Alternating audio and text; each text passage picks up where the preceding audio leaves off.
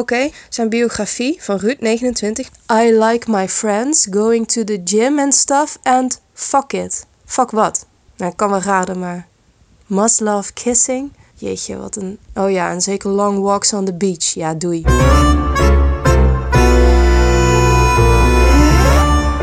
Welkom bij de derde aflevering van Liefde in tijden van Tinder. De podcast van Erasmus Magazine. Ik ben Tessa Hofland, redacteur bij Erasmus Magazine. En in de vorige aflevering hebben we Tinder gedownload. En nu is het gelukt. Tussen al die opties die de app je voorschotelt, heb je zo waar een leuk iemand gevonden. Wat nu? Ja, nou ja, je kan op date gaan. Maar hoe doe je dat anno 2019? Met communicatiewetenschapper Elisabeth Timmermans ga ik hier verder op in. Want hoe gaat het nou eigenlijk, zo'n Tinder-date? We gaan eigenlijk een, een stapje terugzetten eerst. Ehm, ja, je hebt een leuk gesprek met iemand, ga je afspreken. Eigenlijk spreekt maar ongeveer iets meer dan de helft van de mensen op Tinder ook daadwerkelijk af. Dus het kan zijn dat je een heel leuk gesprek hebt met iemand, maar dat hij eigenlijk nooit wilt of zal afspreken met jou. Dus weer een bron van frustratie. Maar stel dat het wel lukt, stel dat je een dag en een of datum hebt afgesproken. En dat is iets wat ik bij heel veel vrouwen vaak hoor van, gaat het wel veilig zijn? Durf ik wel met deze persoon af te spreken? En waar spreken we dan af? En ik denk dat zoiets helemaal niet onterecht is en dat zelfs mannen daar ook wel iets meer bij mogen stilstaan bij de vraag of ze wel veilig gaan zijn. Want mannen durven daarin al sneller een risico te nemen. Maar ik heb een paar weken terug een man gesproken, een, een Vlaming, die in Colombia zat, die had afgesproken met een vrouw daar. En die is meegenomen door een bende. Dus het was opgezet spel. Die is um, afgeperst. Uh, ze hebben zijn bankkaarten genomen. Hij ging het er eigenlijk niet levend van afbrengen. Maar hij heeft heel veel geluk gehad. Dus hij heeft het wel gehaald. Hij is kunnen vluchten. Het is natuurlijk een rampscenario, maar het kan wel voorkomen. Dus als je afspreekt, zeker in een land waar het minder veilig is als bij ons, dus gevaarlijker is, uh, wees altijd op je hoede. Een tip die ik dan meest meestal meegeef is van ja, spreek af op een openbare plek met de persoon waar dat je die graag wilt zien. Dus spreek af in een café, eventueel in een restaurant, um, op een plek waar heel veel andere mensen zijn, zodat er ook een vorm van sociale controle is. Als je bij jou thuis gaat afspreken, ja, stel dat je het maar niks vindt, stel dat je wilt dat die persoon vertrekt, dan is het heel moeilijker om iemand jouw huis uit te krijgen, bijvoorbeeld. Dus wees daar wel heel voorzichtig Maar laat ook altijd iemand weten waar en met wie dat je afspreekt.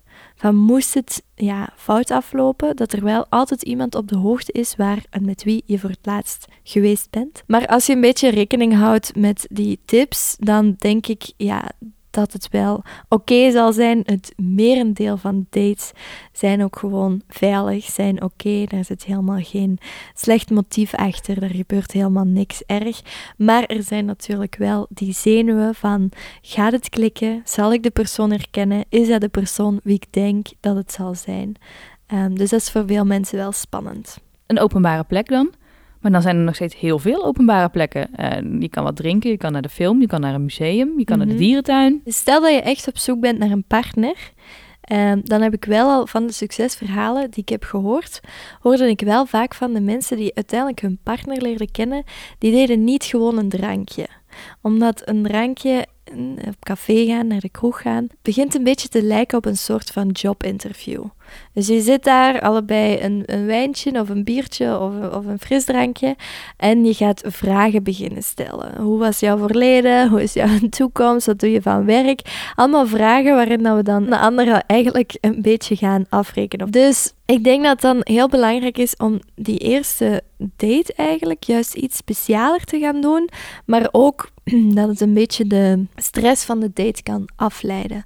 Dus stel dat jij met je date naar een museum zou gaan, dan heb je eigenlijk het museum als gespreksonderwerp. Dus de kans dat je niet weet waarover je moet praten is al veel kleiner.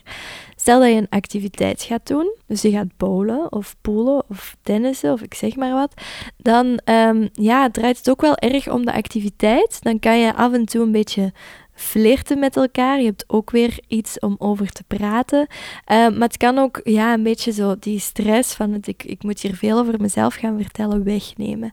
Dus dat zijn wel zaken die je kan doen als je wilt vermijden dat het op een soort van jobinterview gaat lijken. Maakt een activiteit het ook makkelijker om je verwachtingen bij te stellen dan misschien dat je dan twee uur zit te praten met iemand? Verwachtingen zou ik nu niet durven zeggen, maar het maakt het wel soms aangenamer voor mensen of minder het gevoel dat ze hun tijd aan het verdoen zijn, want dat hoor ik heel vaak.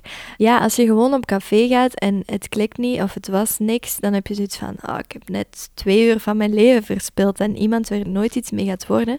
Maar stel dat je een activiteit gaat doen die je graag doet, een museum dat je al lang wou bezoeken en je vond gewoon niemand uh, om dat te doen en dan kan je nu met je Tinder-date gaan, dan levert het jou nog wel iets op, ook al was de date zelf niet iemand waar je een toekomst mee ziet.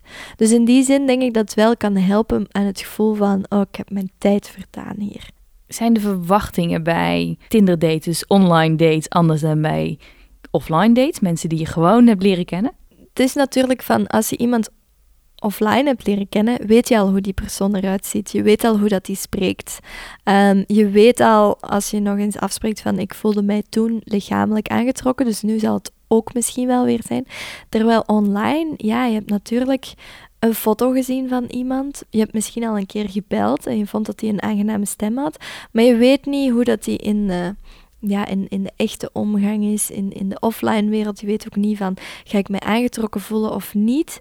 Um, en dan kan het vaak zijn, dat zien we ook in programma's, uh, zoals Married at First Sight, van het kan zijn dat die persoon op papier de perfecte kandidaat was, maar dat je het gewoon niet voelt, dat je geen, ja, geen connectie voelt, geen band voelt, geen verliefdheid voelt. En dan kan het wel echt voor een teleurstelling zorgen, zowel voor jou als voor die andere persoon. En ik denk ook wel van, ja, doordat we zoveel keuze hebben, hebben we allemaal een beetje het gevoel van, het moet wauw zijn. Ik wil pas verder met deze persoon als het wauw is, als ik vlinders in mijn buik heb, als ik het gevoel heb van, dit is echt fantastisch, dan wil ik verder. Maar als het daaronder zit, of als het toch niet zo wauw, zoals ik nog wel wat met twijfels heb, dan denk ik sneller, mm, er zal nog wel iemand anders of iemand beter zijn met wie ik dat gevoel wel ga hebben. Kun je helemaal wauw zijn, vol vlinders, na zo'n eerste date, zo'n Tinder-date? Het kan. Um, dus ik heb met mensen gesproken bij wie het gebeurd is, of die bijvoorbeeld al zeiden van ja, we waren eigenlijk virtueel verliefd al voordat we af, afgesproken hadden. Dus het kan, maar ik denk wel, ja, die kans is sowieso klein, ook in de offline wereld. Hè? Als je bedenkt hoeveel mensen je op een dag tegenkomt en bij hoeveel mensen die je op een dag tegenkomt, je het gevoel hebt van wauw, is natuurlijk heel klein. Dus ook online, um, je kan met 20, 100 mensen afspreken en misschien met één of niemand dat gevoel hebben van wauw. Dat is gewoon iets wat redelijk weinig voorkomt. Maar online, doordat je veel keuze hebt, doordat je veel um, ja, met mensen kunt afspreken, gaan we ook meer daten. Zijn we ook meer dateervaring, maar gaan we er misschien ook wel telkens meer en meer van verwachten. En dan vergeten we soms dat de liefde in veel gevallen ook gewoon tijd moet krijgen om te kunnen groeien. Zijn er veel tweede Tinder dates? Daar weet ik eigenlijk nog te weinig over, dus dat zou ik niet durven zeggen. Ehm, we zijn er nog volle bak aan het onderzoeken. Niet alleen ik, maar onderzoekers over heel de wereld zijn natuurlijk ja, benieuwd naar van wat, wat maakt een date nu succesvol? Wat maakt dat je nog een keer wilt afspreken met iemand? Uh, en daarvoor gaan we dus longitudinale data nodig hebben. Dus dat je eigenlijk dezelfde personen op verschillende tijdstippen een keer gaat bevragen om te zien van hoe is het nu eigenlijk geëvalueerd. Dus ik weet wel dat van de mensen die afspreken, ongeveer een vierde een partner vindt. Dus het kan. Je kan de liefde vinden via een dating app.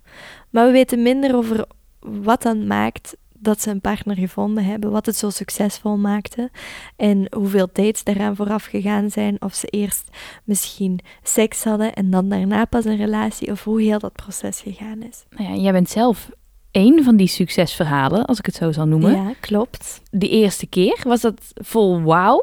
Ja, dan moet ik natuurlijk, hè, als, ik, als ik dit verhaal ga vertellen, heb ik het niet meer alleen over mijzelf, uh, maar ook over mijn partner. Um, maar hoe dat ik het mij herinner zelf, was de eerste keer ook van um, dat ik niet per se het ja, wauw gevoel had. Ehm, en het heeft eigenlijk een paar weken geduurd voordat we nog een keer hebben afgesproken.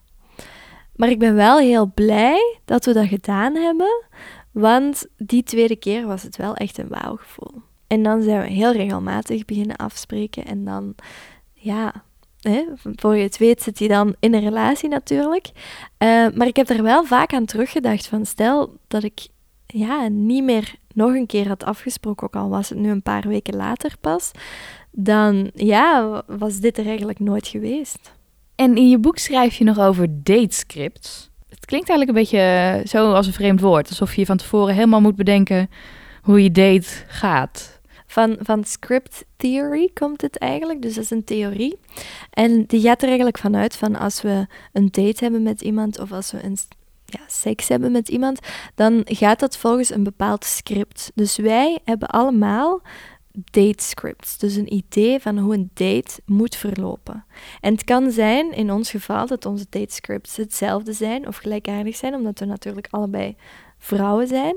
Maar het kan zijn dus bijvoorbeeld uh, een datescript kan gaan over wie moet betalen. Dus stel dat jij een ja, meer geavanceerd of geëvalueerd datescript hebt en je hebt het idee van, kijk, ik ben een vrouw, maar ik werk, ik verdien ook mijn geld. Ik vind het niet normaal dat de man gaat betalen, het etentje gaat betalen bijvoorbeeld, als we op date gaan, um, dan kan het zijn dat wanneer dat de rekening komt, dat jij zegt van, ja, we gaan gewoon 50-50 doen. En het kan zijn dat je met een man op date gaat die echt een datescript heeft van nee, ik als man moet betalen.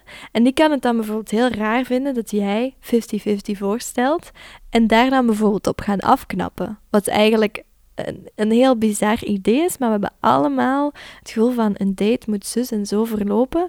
En als de ander er een ander idee van heeft, dan kan het zijn dat dat wel botst en dat de date anders gaat aflopen dan we gehoopt hadden. Of wat zijn we ouderwets in het daten nog? Ik denk ook wel van hoe meer dat je op date gaat, hoe meer dat je dat ook gaat bijstellen. Of het kan zijn dat um, het omgekeerde gebeurt. Hè? Dat een man zegt van oké, zullen we 50-50 doen?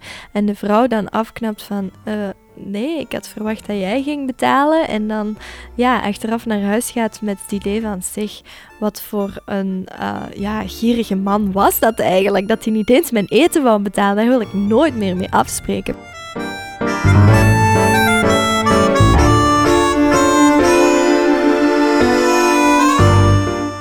Dit was onze derde aflevering. In de volgende gaan we het hebben over dat ene moment na de date. Wordt er thuis nog wat gedronken of mag je date eigenlijk de drempel niet over? Hoe kies je daarvoor?